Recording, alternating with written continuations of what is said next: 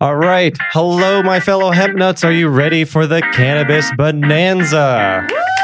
Yeah. Welcome to the New Hemp Time Show, recorded at Gotham Studio, the sweetest smelling podcast studio in the world.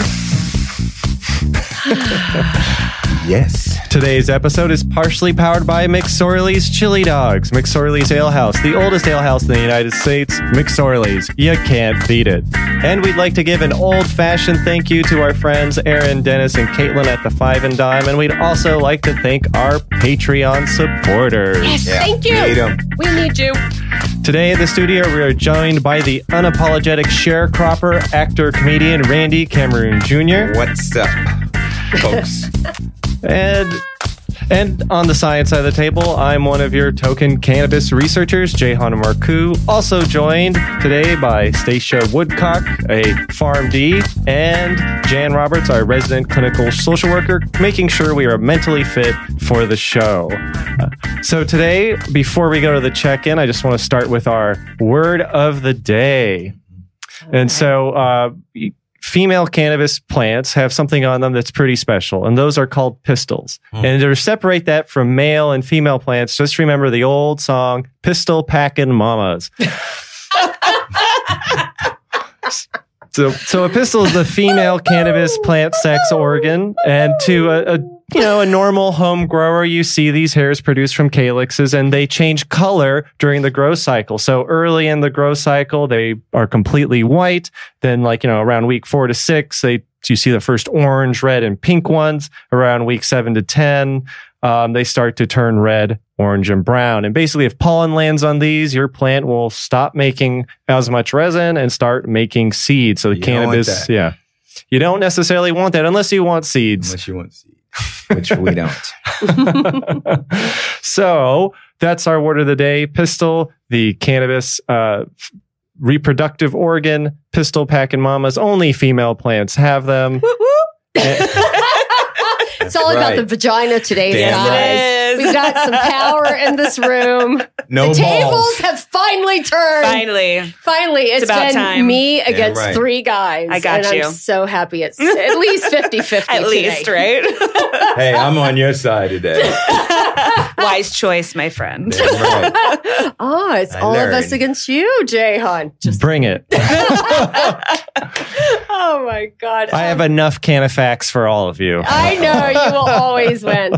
So I have to tell you though, I love the imagery of that pistol packing mama, and we are just so super excited today and to have our special guest.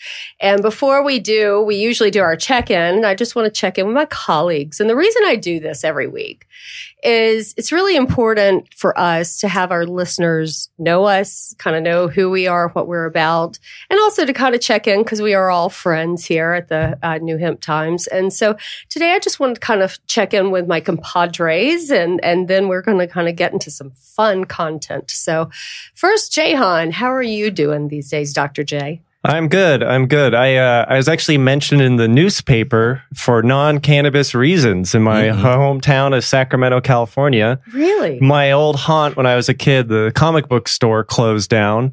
And I used to do odd jobs for the guy to get box of cards and stuff, like taught his daughter to swim and all this stuff. And he mentioned that story in the paper. He's like, there's this kid who used to come in. I thought he was really sketchy. He did all these things. And then one day he showed up and he was a doctor. And he's like, that was like his interview with the Sacramento Bee was talking about our interactions together. And I thought that was pretty cool. Oh, that's cool. We need to get that. You were that memorable. That's really sweet. I've heard the word Renaissance man being touted about Jehan so much this week that it's been kind of funny, cute, but also a little sickening. Just kidding. But he does everything, you are one of the most memorable characters I have ever met. But anyway. So next, I'm going to kind of shift the focus to my buddy, Randy, the farmer. Hey, Ran. Yeah. So what have you been up to? So missed you guys last week. I missed you. Yeah. We were up on Cape Cod. Yeah. And we did a nice build up there. Massachusetts is legal, as everybody knows. Right. So every house can have 12 plants. Yeah. So Brooklyn Sprout did a little clone program that we started, and we were able to keep some moms up there, some tasty moms in a nice little greenhouse we did at our new partner, Billy Munson. So Billy Munson should be looking, chiming in today. And we did a great job with that project. Oh, awesome. That was cool. Oh, that's cool. Yeah. That's cool. Yeah. Well, I had a really good week. I got to... Yes, how are you doing, Jan? Oh, yeah, I'm checking in. I just... Self-care. Doc Jan needs self-care too, people. You spent so much time on us. We need to hear from you. Oh, geez. It's been good. It's really been good. Just kind of feeling like what it's like to be in such a fun workspace. And we've grown a lot and got a new office and are just really kind of doing some fun things and meeting new great people. And one of those things, it's just such a pleasure to do this. But one of the reasons that I'm bringing that up is because the person we're about to talk to today, we met actually, what is it? You work with the Association of Cannabis Specialists. Right. What do you do for them? I'm their education chair. So we put together a weekly online lecture webinar series, and Jan gave us a wonderful presentation. Thank you, and we connected that way. Thank you. I know, because we kept missing each other. I know. We're like, literally. Like, look, just let me, I'll do it. Let me just do it. I don't have time. You're like, I don't have time. We're like, we're on it. We're good. We got it. It's and fine. And I love that was the way we started working together. Absolutely. It was kind of like that. But, what I really liked, anyway, what I really enjoyed about you is how much you make cannabis approachable for everyone. Yeah. And, of course, your name, and I didn't say that, say this for our podcast listeners, is, this is Stacia Woodcock. Hello. Hey, hello. I'm being so rude. Welcome. I'm leaving. That's it. But Stacia is actually a doctor of pharmacy. Mm-hmm. And can you kind of tell us a little bit about what that does? And yeah, so I had it's more of a clinical pharmacy degree. Yeah. It previously was a registered pharmacist. Now it's all a PharmD, doctor of pharmacy degree. So I'm a legit pharmacist. I get asked that all the time in the cannabis space. They're like, "Oh, you're a cannabis pharmacist," but like, are you a real one too? I'm like, "No, yeah, I have a doctor of pharmacy degree." So in New York, we're really lucky that, or I think we're really lucky. Maybe I'm biased that way, but I think we're really fortunate that all of the dispensaries, the medical dispensaries here, are required to have a pharmacist on staff. It's so important. Yeah. And so that's sort of how I came into this. I lived here for a long time, moved to Massachusetts. And then when this sort of happened, I came back to New York for this opportunity to be involved and help train pharmacists clinically, so they know what they're doing, because we don't learn this in pharmacy school. We don't learn it in medical school, as you guys know. Mm-hmm. So it's a steep learning curve. So just because we have these pharmacists, they need to know what they're doing. So that's sort of where I fell into the industry. And now I'm with Curaleaf, and it's great. And so you work with Curaleaf. I do. I work for Curaleaf, one of the registered organizations in New York. We're a national company as well, but I focus in New York, and I do the majority of our clinical training and our practitioner outreach, because doctors have to be trained too. Right. And Curaleaf is, explain to me again. Curaleaf, we're one of the registered organizations. We're one of the medical cannabis dispensary companies. We're licensed in New York and I think 14 other states right now. Yeah. Why is it important for pharmacists to be at dispensaries? Right. So cannabis is a medication, first and foremost. Yes. Even if you're using recreationally, most likely you're self-medicating. I call it therapeutic in some form or another. Absolutely. Yep. But with it comes drug interactions. Yep. There are contraindications to specific disease states. And most of the patients that are coming in, especially with a medical card, they're complex medical patients with lots of other disease states, lots of other prescription medication. They don't know how to incorporate this into their regimen. And these are they're used to like taking pills, right? They're not used to cannabis medicine. Sure. When you tell them like you have control, they're like, "I'm sorry, what? That's terrifying. I don't know how to do this." And so they trust pharmacists, you know? So just telling them, "I'm a pharmacist. I know what I'm talking about. This is how you do it." It establishes that trust. Yeah. We're America's most trusted profession, I believe. Yes. Oh, yes. And so it just gives them... I didn't know that. Yeah. Yeah. So you mean you beat therapists? I know. Jeez, what does that say about my job? Holy cow. I mean, we've been giving out free advice forever, right? Like when you go to the pharmacy, you're like, "I have a cold. Excuse me, lady, white jacket. What do I take? What do I take? I mean, this is our MO. This is what we're used to. And of course, I'm like, "I'm sorry. This is how much I charge an hour." Yeah, right? Yeah, I don't get to do that. But by the same token, like in retail pharmacy, people are coming in and, they don't want to talk to me or don't want to listen to me, or they're on like 12 drugs and then 12 more drugs for the side effects of those drugs. Right. And in cannabis, I get to sit down and have, a 30, 45-minute real conversation about what's going on with them and what they're looking for and how to taper off their meds. And it's so so much more rewarding. Yeah. I feel like. Yeah. Wow. Well, first off, I'm just so grateful that you're here. I love that even though there's only one person who's female on the crew, that they let me kind of say, hey, and they're like, you know, these are important things. We do need to have all of our listeners, whether you're female or male, really kind of understand what goes on and how cannabis can be beneficial.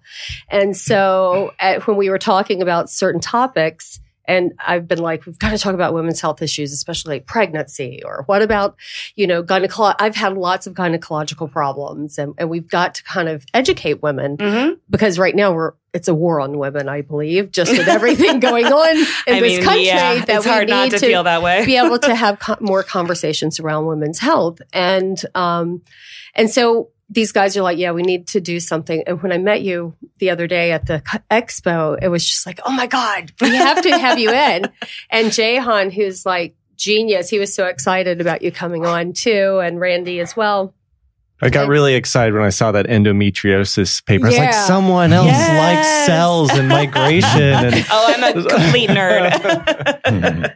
Oh, but it spurred a lot of us to have these questions. So I'm just going to kind of shut up and turn it over to Jehan, because he has these, you know, we have so much that we want to talk about today. I'm excited. Yeah. Let's talk about vagina. I have Jehan, kind of talk about the vaginas. We did talk about tampons a fair amount last episode, but just to start kind of generally, you know, a lot of people who are health professionals or scientists get into this kind of have an aha moment when they hear about the endocannabinoid system. And I was kind of wondering, was there a moment like that for you where you saw something or read something and you were like, I want to learn more about this? What? Oh man, that's a tough one, because from the first, honestly, when I was first approached about working in cannabis, I was like, right, it's just a way for people to get high legally, which is what everyone thinks, right. You know, the uppity healthcare professional that I know everything. And so I started looking into the research, and I think one of the first papers I came across was Ethan Russo's about clinical endocannabinoid deficiency. And it talks about fibromyalgia, irritable bowel, and chronic migraine, which women, like most of the time, this is a huge percentage of women that have these different symptomatology. Yep. And these are things that women have been told for years are psychosomatic, that it's in their head. Mm. And they're given antidepressants, and they're given anti-anxiety medications. And we know the history of that, where we used to have, where women were basically seen as crazy. You know, hysteria is an example of that. Absolutely. You know, and we tend to label women with not bipolar, but borderline personality disorder. So anything that seems a little emotional or dramatic is characterized as some kind of character flaw. Womanly female hysteria, right? There's a lot going on. There is. But I mean, for me to read that there's a direct correlation with these and the endocannabinoid, I was like, yes, this is the answer we've been looking for.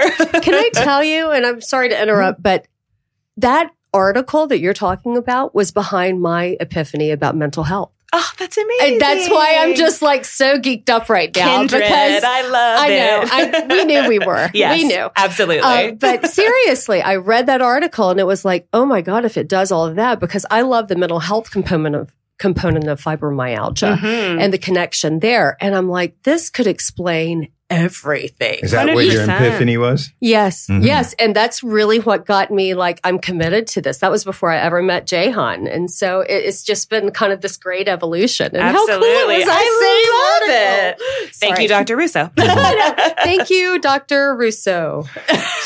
So the next question is, I want to jump into talking about a product or two. We see a lot of products starting to be marketed towards women's health, you know, for obstetrics and gynecological issues, things that go in vaginas. And human beings have been doing this since ancient Egypt, right? There's recipes and old papyri scrolls, like this is, you know, some honey, some cannabis to treat this condition or that condition.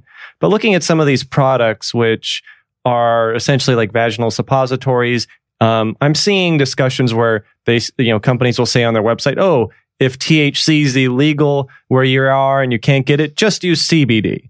And I was wondering, what is your take? Are there, you know, if a patient came in and wanted to use one of these products, what might you say, or what would be some guidelines or What do you think about these products? Yeah, so I think vaginal products are amazing. I think it's nice to see products for women's health specifically.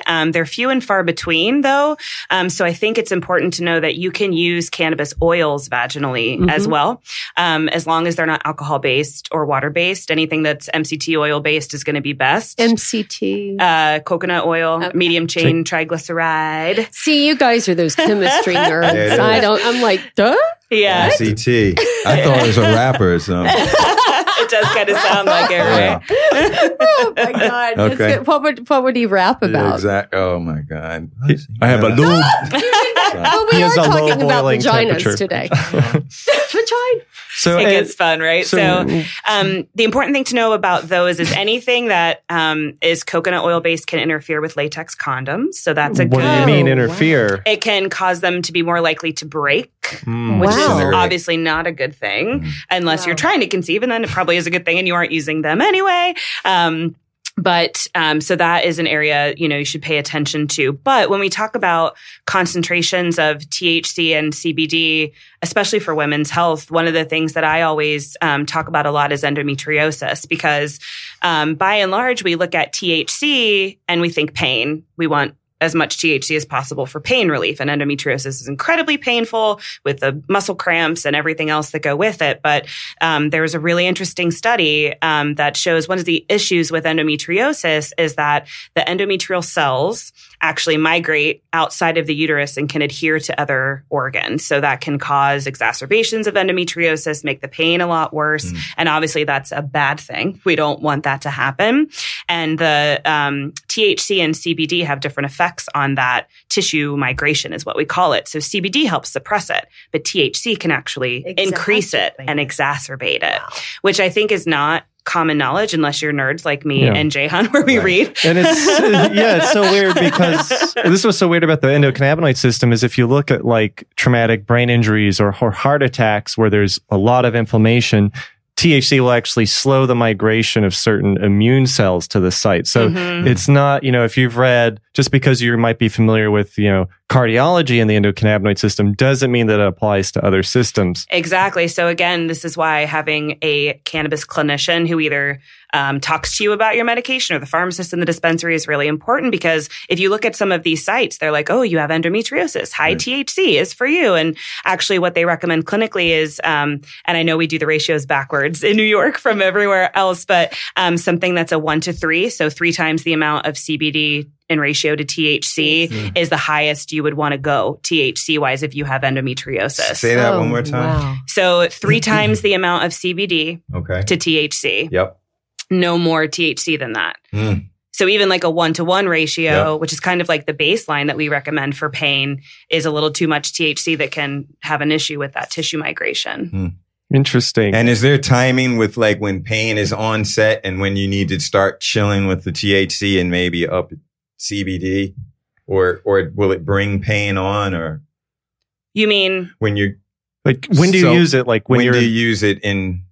Before the pain gets to a certain level. Yeah, I mean, you want as soon as you feel it. Yeah, as soon as you feel it. And usually, if you have endometriosis, when in your cycle it's bad. Yep. So I would recommend starting like a day before. You usually start getting an exacerbation of symptoms, or as soon as you start to feel them come on. Yeah. Can I ask? I want to ask another question, and this isn't really so much about endometriosis, but I'm talking about pelvic pain or gynecological pain. Like for years, I had Middlesmertz. I think that's how you pronounce it. Syndrome, where painful ovulation, and I've had lots of cysts. As I've gotten older, having fibroids and just all sorts of gynecological issues. So, would something that could be cannabis-based actually be helpful for those kinds of pain issues as well? Absolutely. Absolutely. And keep in mind that just because we're treating like uterine or ovarian or vaginal pain doesn't mean it has to be applied to the vagina, right? You can still vaporize, use sublingual oils and things like that, and that'll give you even more prolonged relief. And you can use it preventatively, and you can also use it symptomatically. Wait, so you're saying, when you say more prolonged relief, so the products don't last as long if you use them vaginally? If you're vaping, okay, right, that's not going to last as long. Vaginal. Yeah, and vaginal is going to be more of a topical. I mean, you're going to get some absorption into the bloodstream, but not as much as if you take it sublingually or under the tongue. Yeah. Do you avoid the first pass through the liver by applying it vaginally? Yes, you do. Yes. And what does that do to the common person? What does that mean? It's going to work faster because it gets into the bloodstream a lot faster. It doesn't have to be metabolized out into the liver. And then you're also not going to get all of that like really heavy psychoactivity like you get with edibles because all of the THC isn't being converted into the 11. Have you guys talked about this? Yeah. So when you take an edible, the reason it takes two to forever to kick in is because your liver has to turn into 11-hydroxy-THC, as Stacia mentioned. So that whole thing is, that complication is not an issue. Exactly. That's crazy. Yeah. So it works a lot faster to use it vaginally for sure. Oh, wow. And, wow. Cool. So got some plans. All right. So is there a case for using cannabis products? Can I ask a question though? Sure.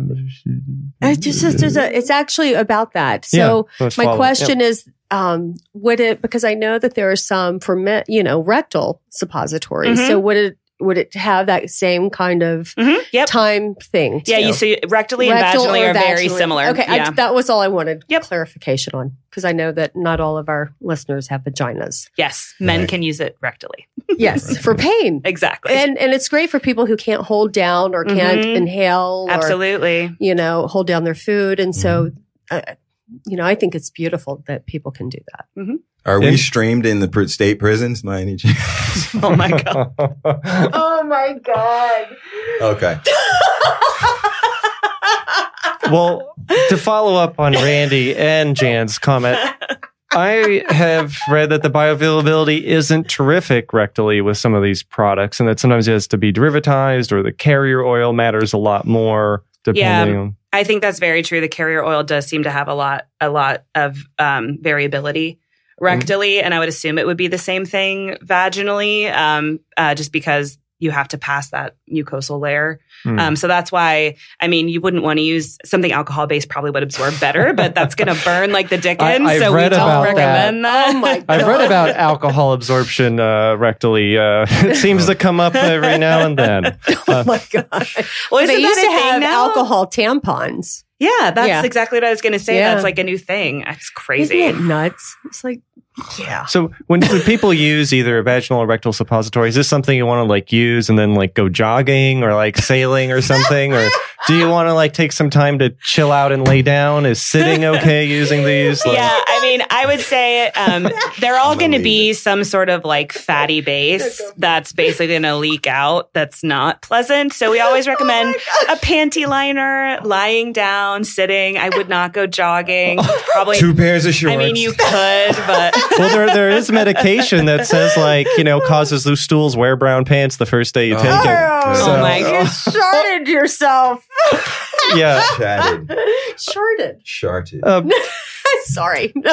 So sticking with this theme of, so other issues like recurrent infections like yeast and BV, is there a case for cannabis being used to help treat these things? Not that I know of. Really? An area for more research. Yeah, especially with like the MRSA activity, I'd be interested to see the antifungal activity of CBD. Could be interesting. All right, that's another product idea. We need to add that to the list. Yeah. Whoever's keeping the list, that's going to make all of us millionaires or billionaires. Be sure to put that list together. So that's interesting. That definitely is an area for more research. I have a question. Yeah. So what about, some women hit a certain age in their life and they start to notice changes. I don't know who. I have a friend. And my friend might be, up there in years and maybe going through some symptoms, maybe hormonally related. And is there a possibility that with the ECS, that there could be some kind of way that cannabis could influence menopause? The answer is yes, which is super exciting for me to read about. So, in several different ways. So, estrogen is really closely linked to the endocannabinoid system. So it makes sense that when you're undergoing menopause and your estrogen levels drop, that you're going to start to get a lot of these symptoms, right? Mm-hmm. because they kind of work hand in hand. Specifically, like specific symptoms of menopause, I know THC has been associated with a drop in body temperature. Right. So they're looking into using it for hot flashes. Because it can help decrease that body temperature increase, which is crazy. So I started using a little bit more than I used to, and I've noticed that I don't have the symptoms that I had a few years ago. Yeah, it's crazy. It is crazy. Like, I haven't had like really bad hot flashes. I've had a few, but not like they used to be.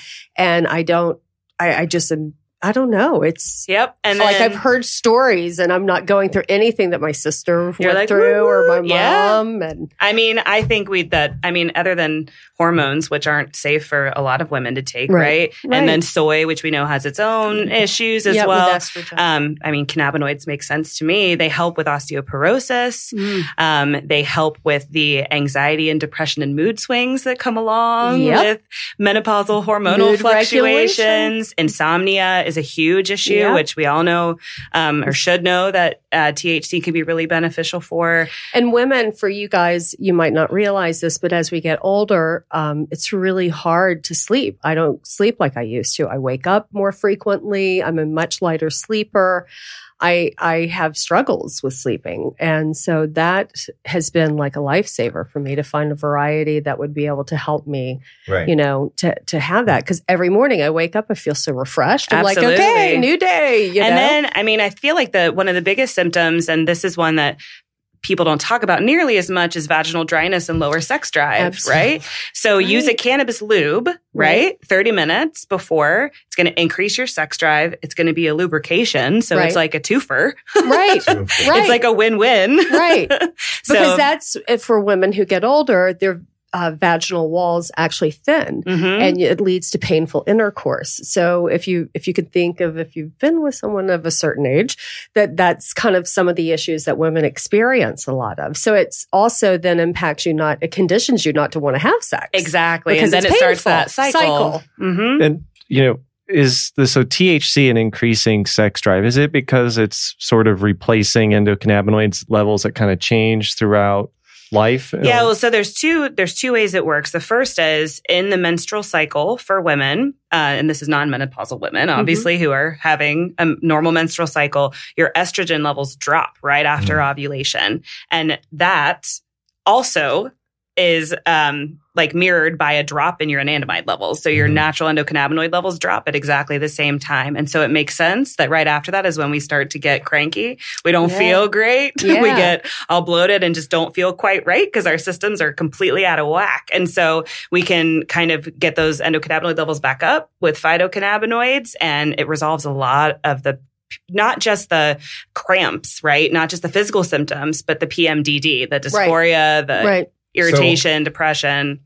So how do you get to the point where we have women that have been using and have gone through menopause and may not have kind of captured all the techniques or their private usages to manage their own pain, but it's clearly worked over the years. Right. And we're at this point where it either needs to be shared or...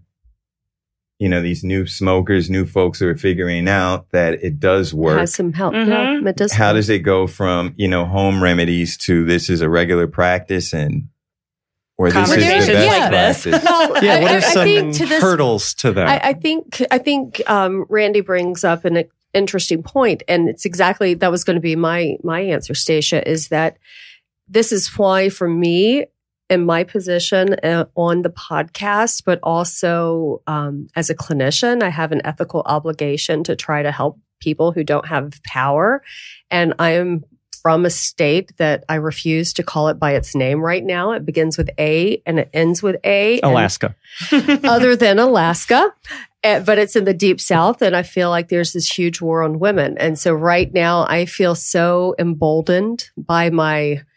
I don't know if we want to call it menopausal state that I'm in, that I feel so emboldened that I feel like we need to be talking about this shit. And that's why I love that we have now experts who can speak to this, about this medicine that can be so helpful for women. Yeah, I would love to see more women advocate for themselves. That's I had mentioned this story to you guys, but we did a women's health panel and we were like 30 minutes in and no one had said the word vagina. And I'm just like, this is ridiculous, y'all. Like, we're all women. We're talking about women's health and we're terrified to talk about what's actually going on. And that happens a lot with women. We don't talk about miscarriage. We don't talk about anything like that. I used to teach human sexuality. And it was so funny because they had no clue. My students had no clue, like, how empowering aging was as a female, because they had bought in, like I had, all into these cultural stereotypes that really weren't true. And just like seeing kind of women change. And I remember having conversations about sexuality and how, like, when you hit your late 30s, early 40s, that's really where women often feel more empowered sexually and feel more emboldened and free. And that leads to multiple orgasms. That leads to a whole different kind of level of sexuality that you didn't have before, or didn't have that confidence for. And they were so like, no, you're an old woman, you know? And so for me, it's very important for us to kind of like educate. Absolutely. You know? And I mean, using cannabis can get you there sooner, right? It takes down those anxiety barriers that you have, that fear. The physical barriers. Yeah. And so you feel, I mean, so much, and there's so much conversation around women and sexuality, and so much of it is in our brains. We're worried about what we look like. We're worried about, do they like me? And we're worried about, you know, this and that. And to have some cannabis on board, not only if you have pain barriers, but those psychological barriers, it just lets you be free and own your womanhood. I feel like it actually led to a lot of transformation for myself. And even coming out as, yes, I do use, I'm very responsible, I pay bills, you know, I'm good. And I really feel like it's emboldened me to kind of just feel better. Absolutely. You know, and develop that confidence. Yeah, but then I feel like too, especially like look at New York, our qualifying conditions, right? The biggest one is chronic pain. I have to explain to women that menstrual cramps are chronic pain. And they're like, what? I'm like, every month that counts as chronic. And so you have to educate because they don't know. They don't know that they qualify. Or if like painful intercourse, like, well, I'm not on the list. I'm like, that's chronic pain. You know what I mean? So it's not just about the stigma. It's about, you know, having conversations about what your symptoms are and how cannabis can help. So chronic pain is a symptom of PMS, but has that been investigated as a whole with cannabis research? Has research shown some benefits, like in, I don't know, how long it lasts or the intensity or anything like that? You mean as far as using cannabis for menstrual cramps? Yeah. I mean, there has been good research that show really positive outcomes for treating and preventing, you know, really horrific menstrual cramps. And then just anecdotally in the dispensaries, I see it every day that patients who previously like were in bed and calling out sick, which is a huge issue. Like there's a lot of work days lost for women that have menstrual cramps. So having something that gets you out of bed and to work makes a huge difference. Cannabis is good for the economy, not just because of the taxes. More people working and showing up for work. And that's 100%. Actually, that helps to destigmatize it a little bit too, because you might have a stereotype, oh, a person's going to use cannabis. They're not going to show up to work. Here's an example. Exact opposite. And women should know that their uterus has more endocannabinoid receptors than any other organ. Than the brain? Really? Yeah. Wait. Uterus. In what animal? I don't have my uterus. I'm sorry. Oh, fuck. What does that mean?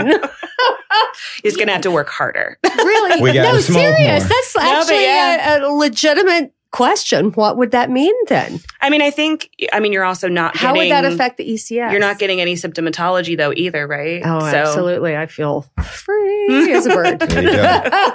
But, you know, that's good trade-off. That's not that surprising because the cannabinoid receptors are the most abundant receptor in the brain, even if you talk about dopamine and serotonin and how important it is for its role in pregnancy development and those sorts of things, it actually kind of makes sense. Yeah, no, absolutely. And the endocannabinoid system does play a role in pregnancy, just like there's a drop in endocannabinoids before you menstruate. There's a drop before implantation. And so for successful implantation to occur, you need low levels of endocannabinoids. Your uterine lining actually forms these little pockets of low receptor activity where implantation can occur. Mm-hmm. And so if your levels are too high, you could really interfere with implantation, which is important to know for those folks trying to get pregnant out there. So like THCV, which has been purported to be an antagonist, and CBD, which is a kind of an antagonist,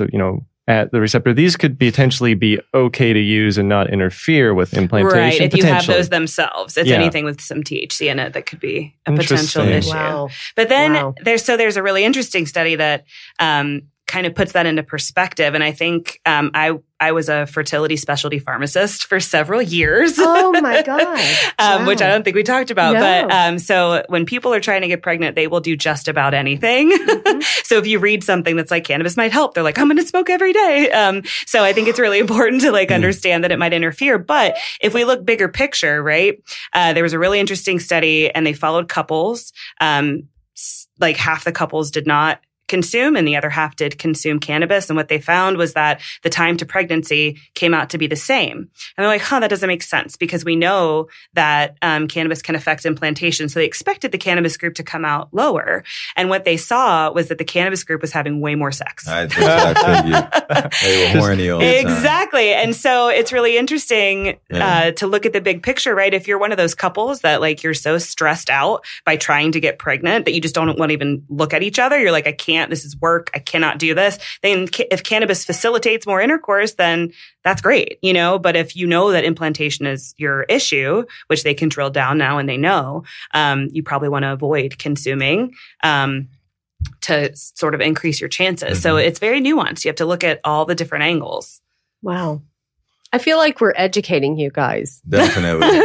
or are we just boring you? No, I'm taking mental notes. Yeah. So I love that look on your face right there. Randy, that was funny. Are there significant hurdles to either developing more products for women or just studying women's health issues? Because you sent along a very interesting paper before the show about biases in biomedical research, where it's definitely favored towards looking for treatments for straight white males, not so much minorities or women. Even in animal studies, they use male rats, male mice. 5 to 1 is the ratio, which is just crazy town. Mm. And when it comes to cannabis too, so because of that connection with estrogen, women are innately more sensitive to THC. So whenever your estrogen levels are high, THC you're going to be way more sensitive to. So it's really interesting. And especially with cannabis, we need more gender-based studies. I mean, in the industry in general, because our biochemistry is just so different. I mean, this is a lot of information. I used to hear from old West Indian women that were doing these practices for years. It's just that, people, they were in a segment where the knowledge didn't get shared past their own community.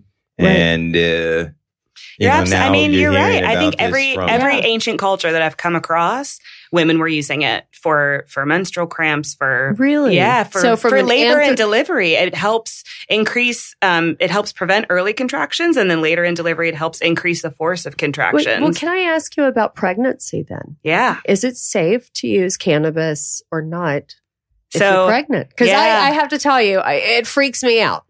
It worries me because I, as someone who teaches human development at NYU, I think about it makes me nervous because we know that anything out, that's exogenous could actually impact the fetal development. Yeah, 100%. So I think that there's been a lot of free-flowing cannabis and pregnancy is great conversation. And I always dial back. And I look at it from a pharmaceutical perspective because I'm a pharmacist. So I guess that makes sense. But I equate cannabis the same way that I look at antidepressants or antipsychotics or anti-seizure medications. And so first of all, we don't study medication in pregnant women. That's a bad idea. So just so everyone is aware, that's not done. So what usually happens is we look back at mothers who admit to using certain things, and that's how they sort of figure out how to classify pregnancy categories. And then they'll also do animal studies to show if they show birth defect issues in animals. And so each drug gets a class of risk in pregnancy, right? So when we talk about medications, it's always a risk versus benefit. So the risk to the mother versus the benefit, the risk to the baby versus the benefit. So if you have a mother who is on an antidepressant and has like an anxiety panic disorder, right? And you take her off that medication and she starts having panic attacks, that's going to decrease oxygen to the baby. That's going to put the mother at risk. We don't want that. Right. So we'd probably keep her on the medication. We'd choose the safest one within that class, but we'd keep her on that medication. Now, if we have someone that like takes Xanax before they fly and they're pregnant, we're going to tell them to suck it up, right? It's because it's not worth the risk. The benefit is not worth the risk. So I look at cannabis exactly the same way. If I have a mother who has hyperemesis, who's vomiting to the point that she has to be in the hospital on an IV, let's use some cannabis and see if we can get her out of the hospital and back functioning, right? If I have a mom who has regular morning sickness, not so much. And then we're always going to err higher on the side of CBD, the lowest THC we can to minimize the risk. But it's not a free-for-all, safe-for-all. It's not been shown to be teratogenic, so that means there hasn't been any birth defects shown. Right. Not like thalidomide or some of the other drugs. People, I've heard doctors compare cannabis and pregnancy to thalidomide. So I was going to, And the other, I mean, interestingly, there are a lot of studies on this, and initially they were showing a lot of low birth weight and low head circumference, which are just like poor outcomes for babies. And then these researchers went back and looked at all those studies again and adjusted for tobacco smoke, because a lot of these mothers that were consuming cannabis were also smoking cigarettes. And we know that tobacco smoke causes those two things. Babies. So when they took that out, no adverse outcomes from cannabis. So babies with small heads were born from that outcome? It was because of the nicotine or the tobacco. So that's the thing. They were trying to say it was the cannabis. When they went back and they were like, actually, they were smoking cigarettes. Let's remove that data. Everything came out fine in the cannabis infants. So it was tobacco, not cannabis. So what we don't know is later in life, the outcomes for those kids. And there have been studies in Jamaica that have shown that children actually came out with better outcomes. And there have been studies that show the exact opposite. But the answer is we don't really know. So we want to minimize the risk. So that's my take. So if my mother had not used cannabis with me when I was in the womb, might I have earned like another PhD? Is that... I mean, it's possible. Clearly you're deficient. So. Oh my God. I can't even imagine what that would be like. Woo! Randy, blame it on Ma. It's always the mom's fault. I'm a therapist. I should know. And I think, you bring up a beautiful point about tobacco. And this is a problem with European research, especially research coming out of New Zealand, because when you read, people were smoking joints and had this outcome, a joint over there is tobacco with a little bit of cannabis. And so you always have to think about cultural use, cultural aspects, and those confounding factors. And I generally think about cannabis, as a factor in everything, whether we're talking about development or psychosis. It's probably not at the root cause of a lot of, nefarious outcomes. Right. But it is a factor, and it is an interesting factor. And we don't have, the way I like to look at it is we can't predict what will happen if someone uses cannabis during pregnancy. Because there's like a certain, in breast milk, there's a ton of endocannabinoids. Oh, absolutely. And they have the same, pharmacologically speaking, looking at a on paper, they have the same activities as THC to stimulate hunger and these other things. Does the body know the difference at the GPCR, at the receptor level? But obviously, would you say that when you talk about THC in pregnancy, there obviously are some risks, but I feel that the greatest risk is still contaminants that might be in those products. Like if you're going to use cannabis during pregnancy, at least get, don't go get stuff at an illegal dispensary that might, you don't know where it came from. You don't know what's in it. Right. I mean, that's one of my biggest arguments. And obviously I'm in a medical cannabis program here, but on the illicit market, it can be laced with whatever, have pesticides, molds, and if you're immunocompromised, if you're a cancer patient, and like this is dangerous. This is the hard part. So I had a medical license in Delaware and they sold flour. And that to me was so helpful because that's the way I wanted to vaporize. And that's one of the reasons I've really struggled with coming to the New York program because they don't offer that. Right. Because they're terrified people are going to smoke and smoking's bad for you.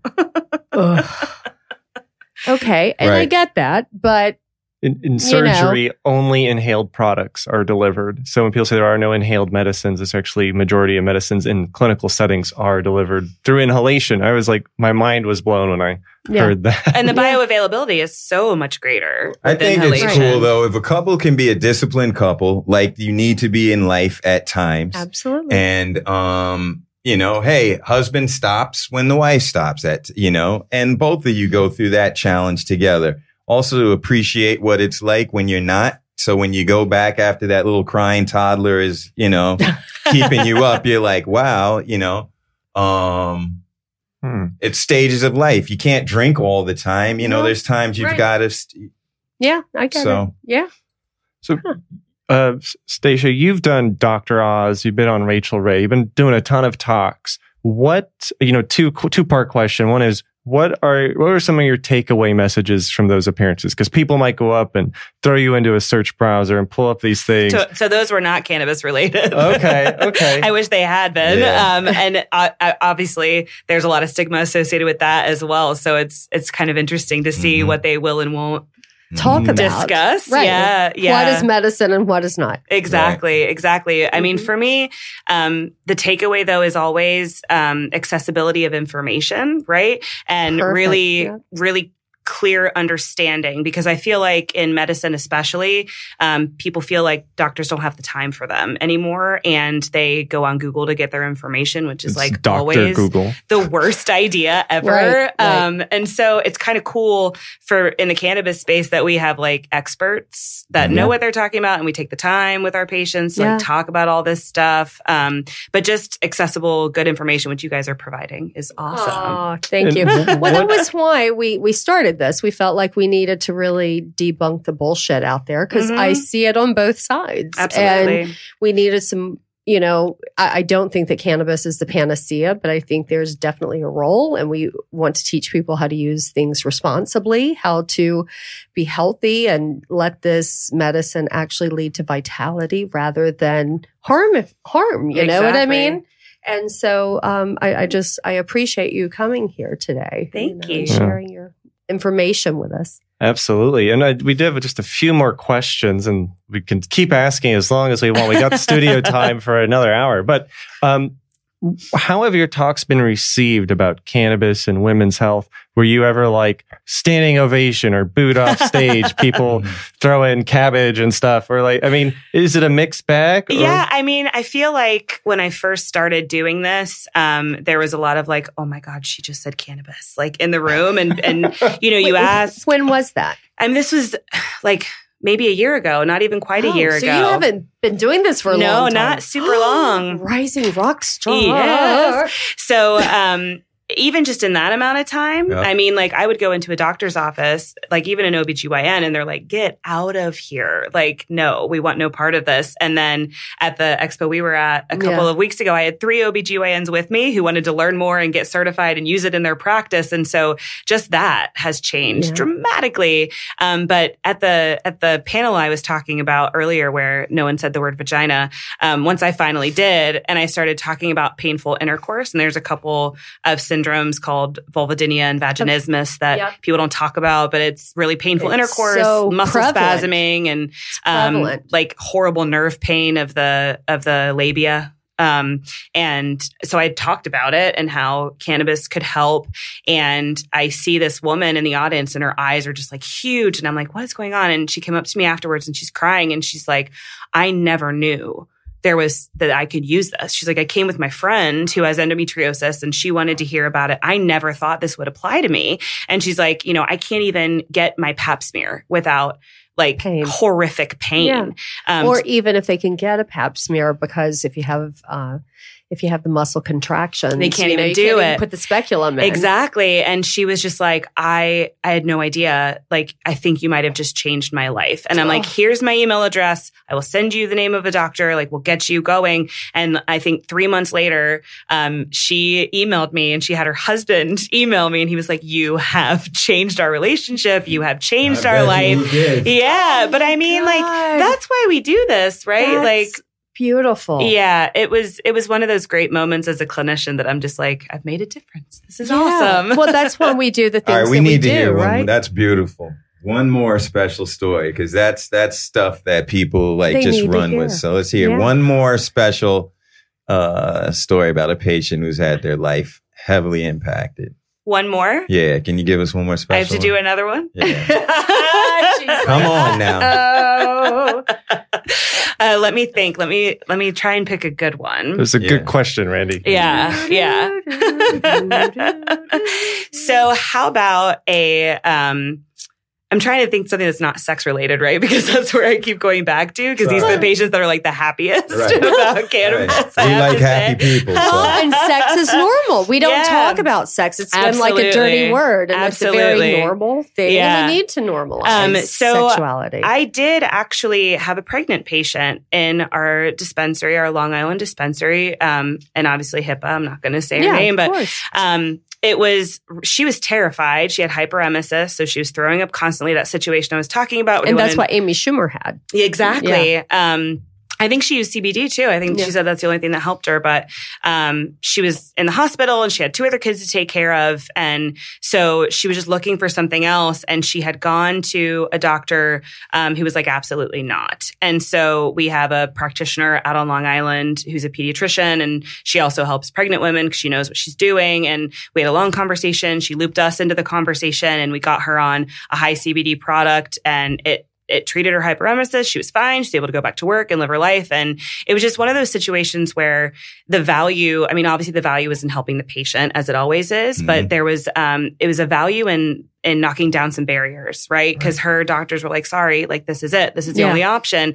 And I'm proud of her for advocating for herself and being like, no, this is not the only option. I know what the other option is and I'm going to bust my butt until I can get that answer. And so I was just really proud of her as a proud woman advocate that, you know, she found the help that she needed. Wow. Second, third, fourth opinions.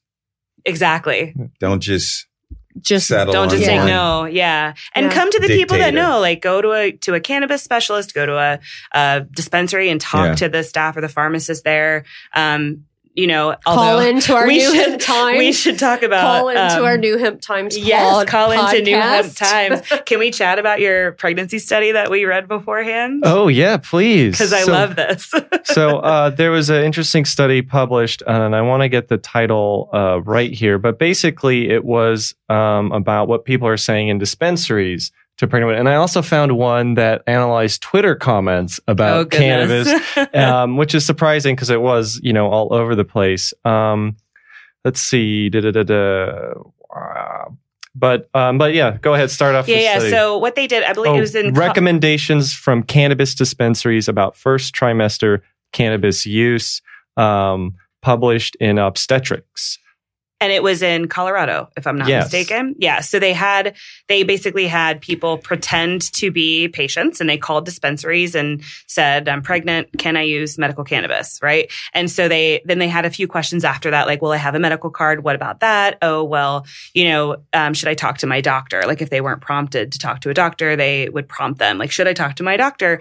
And, I thought the results were really interesting, actually, that more of the medical dispensaries were recommending it than the recreational, which is not what I would have thought. Like, I would have thought the medical would be more cautious, but like, it's great.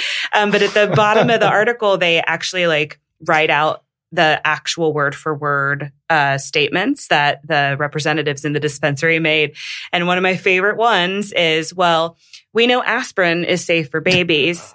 And THC works just like aspirin, so it's probably fine. And now, just so everyone knows, aspirin is not safe for babies. Oh my gosh! So that's crazy. Oh my god! I forgot about this. Yeah, people would call in like, "I'm calling because I'm 8 weeks pregnant and nauseated. Are there products that are recommended for morning sickness?" And one of the responses is, "Let me call my daughter. She just had a baby. Call me back in 5 minutes." I mean, no, wow, no. You know, you know, some of them are like, "Have you talked to your doctor? I don't want to recommend anything. You know, I know what would help with nausea, but I do not think I can legally recommend anything for you." So there were some, you know, balanced stuff, but I mean, someone's like, look it up online and then call me back. But we have CBD and weed in stock. So once you figure it out by Google, like, you're good. And you know, It's funny, but it's so scary. The doctor will probably just tell you that marijuana is bad for kids and will just push pills on you. Maybe you have a progressive doctor that will not lie to you. All the studies done back in the day were just propaganda. I'm just like, and I think sounds like it read my article. So this is from 400 dispensaries, and this gets back to training of dispensary staff. I've seen similar things, and I do Secret Santa shopping when I used to do cannabis compliance assessments. I'd be like, tell me about this product. And I remember there's one guy I wanted to just do like the Bart Simpson, like strangle him, because he's like, this has the CBDs in it. That's the cancer curing part of the plant. Wow. I was like, when was this? Because like a couple of years ago, I was like, can I see your training records? I think that gets back to, do you think it's just... it's very empowering to work in medical cannabis. You get to see people, a lot of them getting a dramatic improvement in their life, and they come back. And I've worked at dispensaries too, and, seen people for weeks and weeks and weeks coming back. But even 10 years ago, I was still very cautious about giving any sort of recommendations because we were trained not to be doctors. And do you think it's training that these people need, or 100%? I think it's absolutely training. And then I would love to see more medical staff oversight of a lot of these dispensaries. Yes. Like we're lucky in New York. You're so lucky because so many states don't have this. Mm-hmm. I had a client. I think, you were in the training, or you were in that forum where I was speaking, and here in New York, and I can't believe that she was taking Klonopin with cannabis. And because I have this issue with benzos anyway.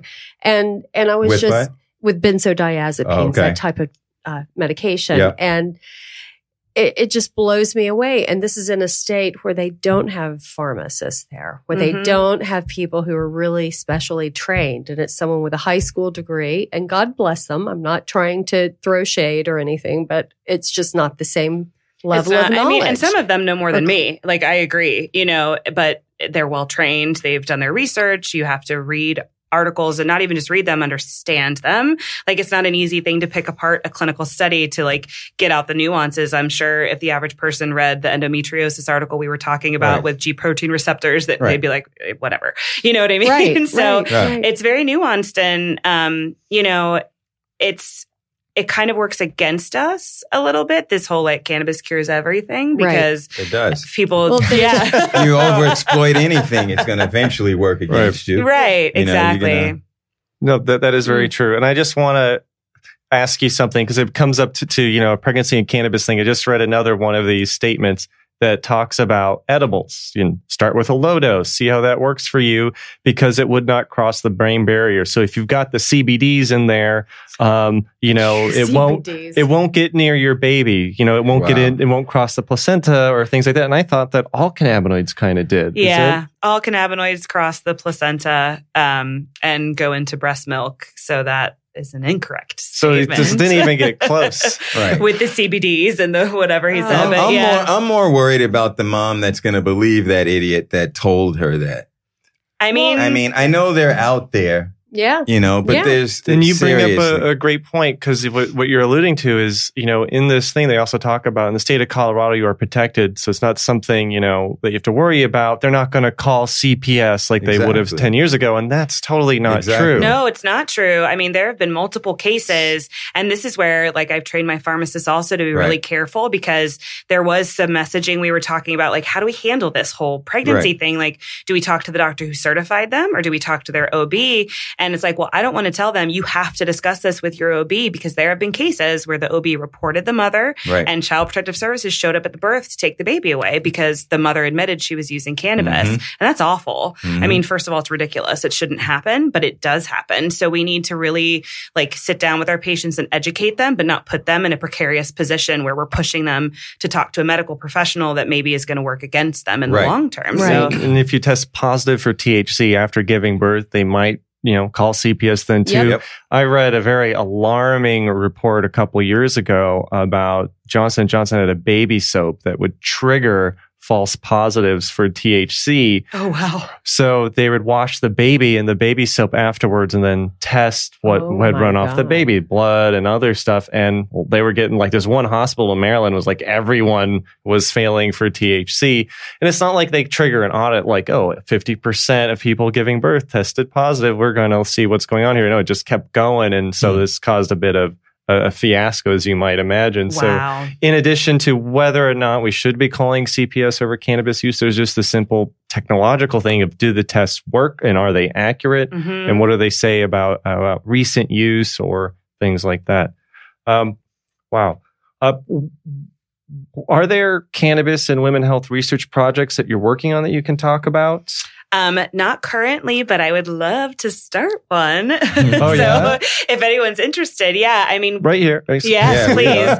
I mean, we have the patients at our fingertips. So we can't necessarily do like placebo control, but we can do lots of observational research. And I would love to get on that. I think it's needed for sure. Well, we like to work with people. Like, let's make it happen. You know, because it's we really have this passion for trying to change the world, you know, trying to change the communication, the conversation around cannabis and debunking myths, but also really presenting opportunities. Yeah, absolutely. And speaking of debunking myths, we're going to take a short intermission in a second. Is there anything else you'd like to say regarding the future of cannabis before we take a short intermission and come back with our cannabis thing segment? I'm just basically that I'm just like, I feel like we've hit the tip of the iceberg, right? With what even all the stuff we've talked about so far. I can't wait to see where the next few years take us, because I think there's some exciting things to come. Yeah. And you've seen all this evolution in 1 year. Just imagine. Yes, it's crazy. We were talking today, Jehan and I were, I was like, because he and I have only started working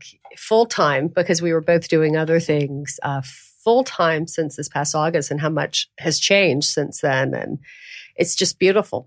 We're in a beautiful place right now. All right. Well, we're going to take a short intermission. Cue the music. Cue the band. Cue the band. All right. DJ Scratch and Sniff will be here.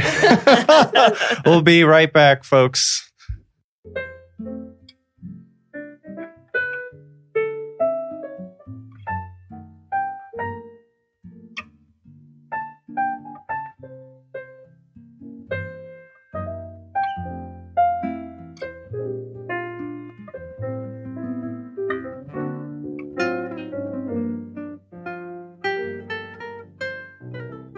Right. Welcome to Cannabusters, where we're going to test your knowledge of cannabis science, news, and politics. I'm going to share some headlines, stories, and other cannaffacts, and I want you guys to discuss them.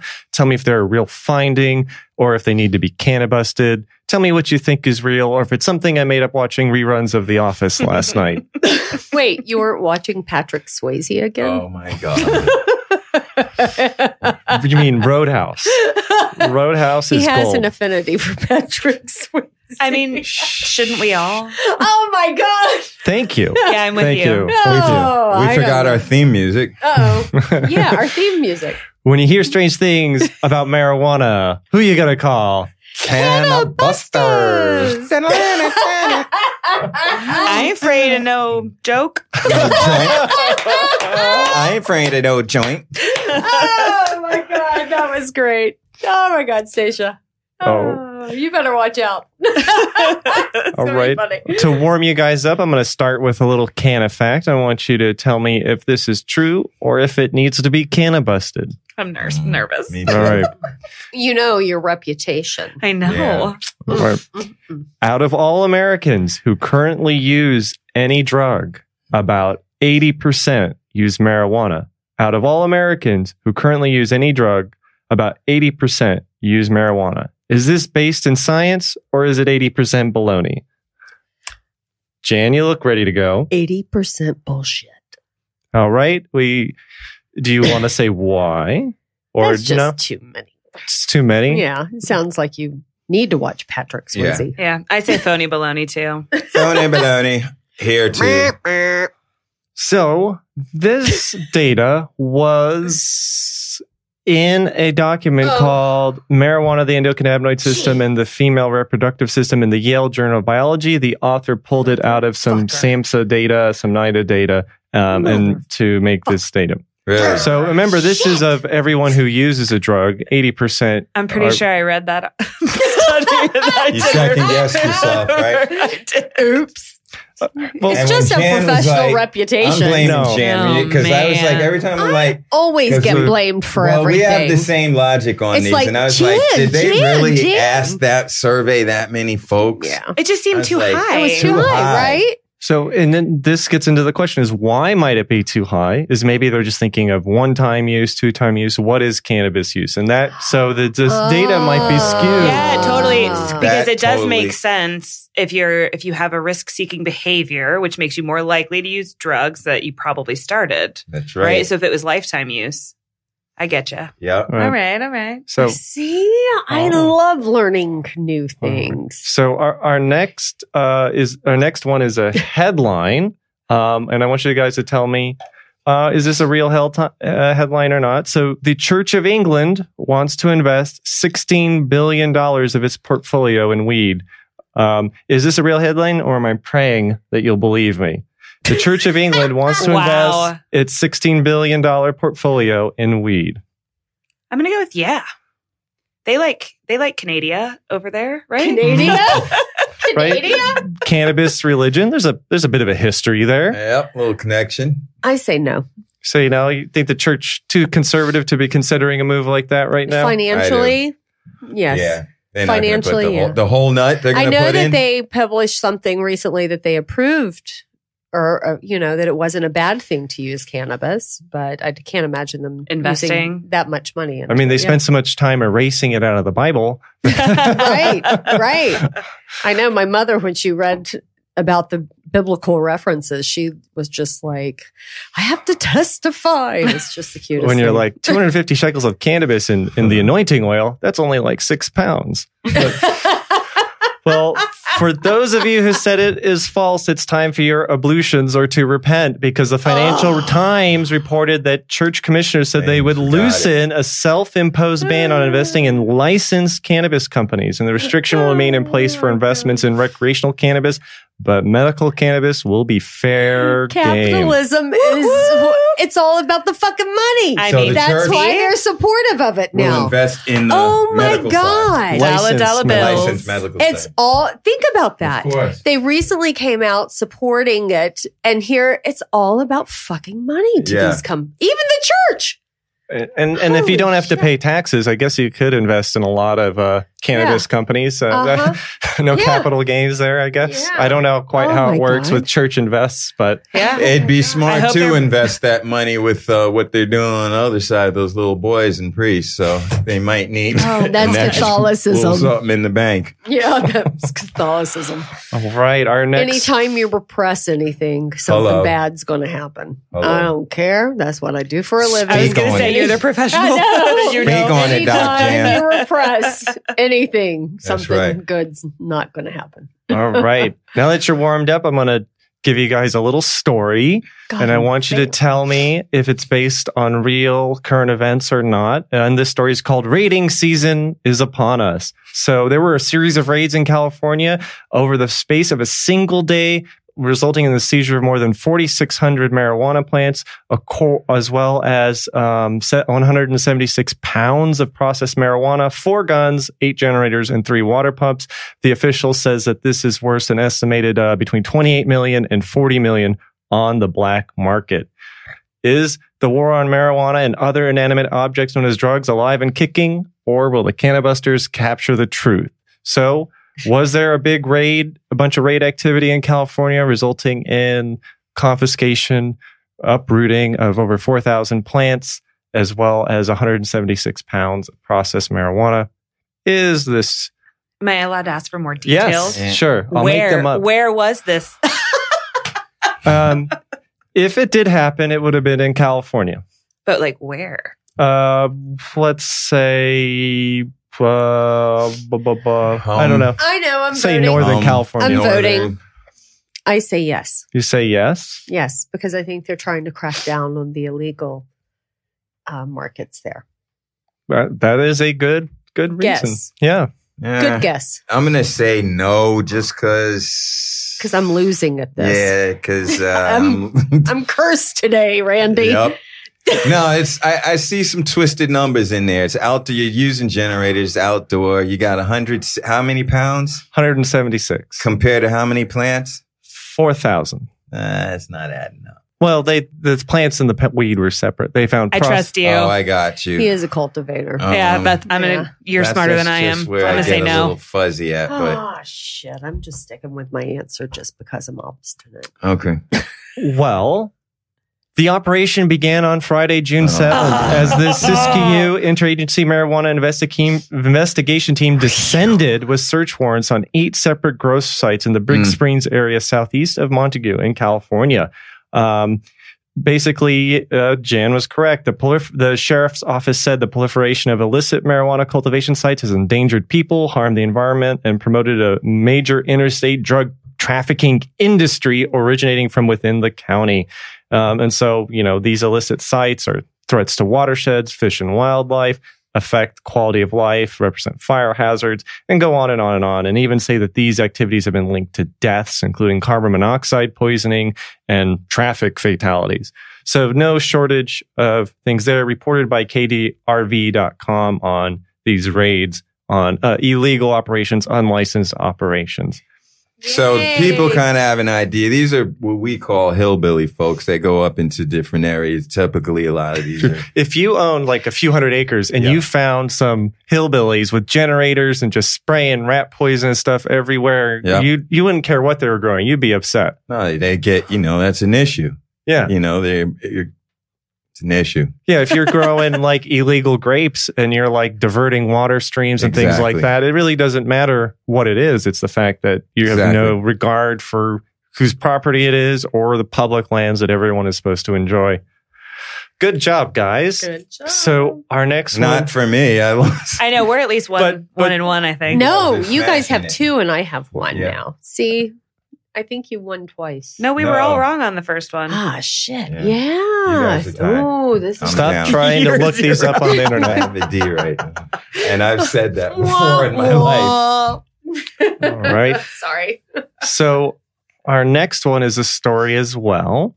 And this one is titled Medical Patients Protest in Rhode Island. So patients, growers, and pot industry insiders rolled into the parking lots of Rhode Island's Department of Business Regulations to protest what's going on in their cannabis industry there. Patients claim they have no idea what's being sold or what's on the cannabis in those places. Patients saying things like the cannabis is not tested for heavy metals, pesticides, mold, and other things. The state generated $56 million in sales, and not 1 ounce of the stuff was tested for pesticides. Is this story too horrible to believe that regulated cannabis isn't being tested for clinically relevant contaminants? What is going on here in Rhode Island? In Rhode Island? Yeah. Do you believe that? I mean, that's happened in a lot of states. In a lot of states, no. Is it just? I love that we're trying to have like a down low side conversation. You're cheating on no. Oh my God, my mom's listening. Randy, he's cheating again. Is it just a nightmare that I've crafted to marshmallow, or is did this really happen? It happened. Rhode Island. I'm saying it happened. They're loosey goosey. I'm saying it happened. Yeah, I'm I'm going to say no just to be cantankerous. Yes. And sometimes you have to be oppositional. That was my first impulse too, but I'm going to say it happened, but not in Rhode Island. That's a good guess. So this was first reported by NBC10 in Rode Island. Where, I think I was there. When did this happen? Last week. Yes, because I was in Rode Island this past weekend. I thought that picture looked familiar. I mean, if you would have said that, I would have agreed with you. Brought the bomb to Rhode She's holding out on us. Uh-oh. Check that. I like to lead a good protest. And I'm not actually shocked by this, and I can't tell you who, but I've gone into operations where they were taking leftover vape cartridges and grinding them up and putting them into extraction equipment to get the residual oil. So no, I wish I was joking. My God. We need to have a show one day called Jehan Stories. So we could have stories of his experiences, kind of like his case histories. Yeah. That's horrifying. Yeah. So it's hard to believe, regulated cannabis costs way more especially in the Northeast than in other places. Mm-hmm. It's hard to believe that you'd be paying these prices for labeling and this stuff. And you know, it's confusing. Are robust test services just not available in Rhode Island, or is it not being enforced? I think this is a major issue, but I hope they fix it soon, because it's really not looking good for them. Buyer beware in Rhode Island. Buyer beware. Because they're an open state. Like, if you have a card in New York, you can purchase in Rhode Island. Right. So, really? Yeah. So all you New Yorkers, don't go there. For real. Whoops. Yep. Stay here where the products are regulated. Yeah. Okay. Great. All right. So we'll change it up a little bit. Products like from Curaleaf. Yes, from Curaleaf. And a Curia, like the lotion. Curaleaf. Sorry. So our next one is a headline. Okay. Is it a finding? Is it fiction? Will I keep you guessing, or will it be canna busted? And the headline is, raisins are far more dangerous than cannabis to dogs. Raisins are far more dangerous than cannabis to dogs. Are. Yeah, that's definitely true. So was it a headline? It's probably a true fact. Oh, you wouldn't do that to us, would you? Yeah, he would. He just twisted it. So I'm going to say no. Are you sure? I'm going to say no. I don't like you anymore. Say it one more time before you give your answer. And then one more time. Okay, I'm going to say yes. Raisins are far more dangerous than cannabis to dogs. Am I barking up the wrong hemp plant? Or am I onto something here? Did this story recently appear? Yes. Yeah. Nice. True. Yes. According to civilized.com, they published this story and did an interview about all the things around your house that are more harmful to your pets than cannabis. And the headline was, raisins are far more dangerous than cannabis to dogs. That was your fault. You psyched me out of guessing the right answer. Yeah, he messed with your mind. I'm not taking ownership of that. Yeah. No, he does that. He does, doesn't he? Yeah, that's how I'm averaging a D. That's how I have a D average right now. Shady business. You're going to summer school. Damn, Dr. J. I've been through You're going to have to learn about marijuana. Wait, Stacia's been schooled by Dr. J today. 100%. I definitely got schooled. In school. I got saved my average. You did. No, I'm at a C now. All right. You're getting up there. Yeah. I know. I feel like you earned a letter grade. I might be B right now. B, or I would like to say B plus. You only missed one. B. No, I don't know. Anyway. All right. So our last Cannabusters is going to be a short story. And I want you guys to tell me, again, am I just... whatever, taking guys for a ride here. But, you know, law enforcement sets up DUI checkpoints on college campuses to educate students on the dangers of impaired driving. And they started doing this for cannabis. Now, is it true that while they were educating students on the dangers of impaired driving, they were not educating them on the legal consequences of driving while impaired on cannabis? So basically, warning people about the legal consequences was not commensurate with teaching people how to gauge and understand their own impairment. Am I just trying to confuse you and swerve all over the road? Did you just say confuse? Yeah, confuse. Yeah. He's going to confuse us. It's very confusing. Which can be very painful. I'm quite confused right now, Jehan. So law enforcement sets up these education things to teach students about impaired driving on cannabis. Okay. So they teach you how to drive? Yeah, basically, they teach you how to gauge your impairment. But my thing is, as I'm making the claim that they do not educate about what the legal consequences are of getting caught while impaired, getting what will happen if you get pulled over. And I think that's false. I feel like they're always trying to scare you. Right. I was in college once. Of course, that's part of the scared straight. Yeah. So, okay, I'm going to stick with you then. So, did law enforcement forget to educate people that if you drive high, you'll get a DUI? Or was I writing this under the influence? No, they did not forget. Yeah, no. I'm going to go with the doc and Farmer Rand. Yeah. So, while the California Highway Patrol has been displaying alerts on signs that read, drive high, get a DUI, according to SantaCruzSentinel.com, an article entitled How High is Too High, law enforcement at 420 offense was educating on the dangers of impaired driving, but did not educate people on what happens to you if you get caught impaired on THC. So there was no warning about the legal consequences of driving while impaired. So hard to believe, I know. That's why I chose that crazy one. So all of our stories that we read today were... true. I didn't throw in a false one. Does that mean that you're going to be all false next week? Or I've been saving them up. So hold on, hold on. Did we have a weed-smoking cop that's describing what it's like to be impaired? I think so. It's like that cop that shot himself in the foot showing gun safety. Exactly. In front of a class. Exactly. Oh my God, that would be a great skit, Randy. Skit. You might notice that's you drive slower and the neon signs look even brighter. And and it's like kind of trails off. That's like, you just stay at the donut shop. That's my favorite joke. Bloodshot eyes. Bloodshot eyes. Oh God! And it takes he's driving down the street like 5 miles an hour. And one of the best things about being a cop is you get to eat free in restaurants. Oh my God! It's like.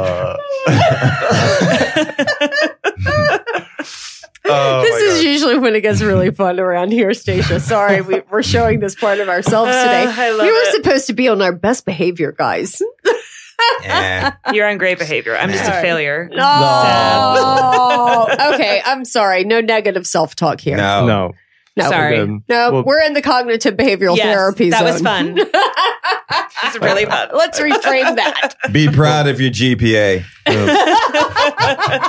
And I'm definitely going to craft next week's based on what you talked about this week. Oh, so I can't wait to bust your guys' chops. And for vaginas? Yeah. Oh, right. Do more vaginas. I love it. Yeah. Vagina. I prefer tampon. It's a song I wrote for the episode last week. Did you really? Is that going to be on our holiday list playlist? It should be like your fade in and out. For every episode. Grayson, I love you know what you have to do now. So our last segment, we call it Mind Munchies or Food for Thought. We like people to kind of maybe leave our audience with a quote, something to think about, a statement. You could even say like, hey, you know, where can people find out more information about you? I can kick it off if you guys like. Yeah. Because I've got a great one today. All right, you go first. So I have two things. One is I'm paraphrasing a statement: is cannabis is food for the wise and an intoxicant for the fool. It's my mind munchie for people to think about. And I'd also like to say, rest in peace to the New York marijuana activist Doug Green, who I knew from going and speaking at conferences, and I finally got that haircut you told me to get. So thank you. Yeah, just to have long hair and a ponytail, and he being a legislative guy, legal guy, was always like talking about image and things like that. So that's cool. All right. Do you have one, Randy? Nothing of any depth, I'm afraid, this week. I'm kind of shallow, dude. Smoke no on. Deep thoughts. Smoke on, folks. Yeah. Educate yourself. All right, cool. Well, I'm going to kind of share a little bit because everybody, when I try to do these goofy, I'm a friggin' therapist. Don't look at me that way. You know something stupid's going to come out. Stupid. Yeah, I'm so confused. Stealing-y. I am confused. Sorry, my dentures popped out when I said that. So anyway, my mom raised me to kind of believe that things happen for a reason and, that every cloud has a silver lining. I remember this scene where I'm crying in middle school because I didn't get to be a cheerleader for the second year in a row. And the teacher actually made a comment about my body shape and that it wasn't appropriate. And these are the kinds of things that young women have had to deal with. Because I developed early and I was always very sensitive about my body. But as I've learned, my mother's philosophy lives on today. And having you here, Stacia, this is where I'm getting sappy here. I just feel like I'm so glad we met. I feel like I've met a kindred spirit. Yay, I feel that way, about all you guys. But you boys know that because you hear me talk about this all the time. But I'm just so grateful you've come into our lives and you're able to kind of share your expertise because things do happen for a reason. And I truly believe that, us kind of getting to know each other is just the beginning of some fun stuff. Me so too. We're excited. Thank you so much. Thank you. Thank you. Thank you very much. And we can't wait to hear what your mind munchie is. Oh my God. I'm getting put on the spot. I didn't know to prepare a mind munchie. Freestyle. Yeah, freestyle it. I do. I have a super sciencey sort of quote that I reference a lot because I think it's kind of sums up the use of cannabis, at least medically. And, you know, we're talking about women's health and pain and stuff a lot. And his name is Solomon Snyder, and he's a scientist that first discovered the opiate receptor. So you'd think he'd be all about the opioids, but he talked about cannabis, and he said that there are many conditions, specifically in women's health, where aspirin is not strong enough and opioids are too strong, and cannabis kind of fills that gap beautifully. Oh. And I just love the way, as a clinician, he sort of put that, because it really helps you kind of look at it in the bigger picture of health and like where it can really fall into play, because it's so true. Right. So that's my mind munchie. Oh, I love that. Yay! Yay. Good and job. Just a huge thank you. It's been a pleasure, you guys. We've had a great time. Yeah, thank you. Awesome. Thank you so much for your guys' participation. Right. Couldn't do it without you. Thank you, everyone, for listening. Tune in to our next episode, where we're going to be discussing the role the LGBTQ community has played in helping to create the cannabis industry, and some surprising facts about where the first medical cannabis laws came from. So that'll be part of our topics for the following episode.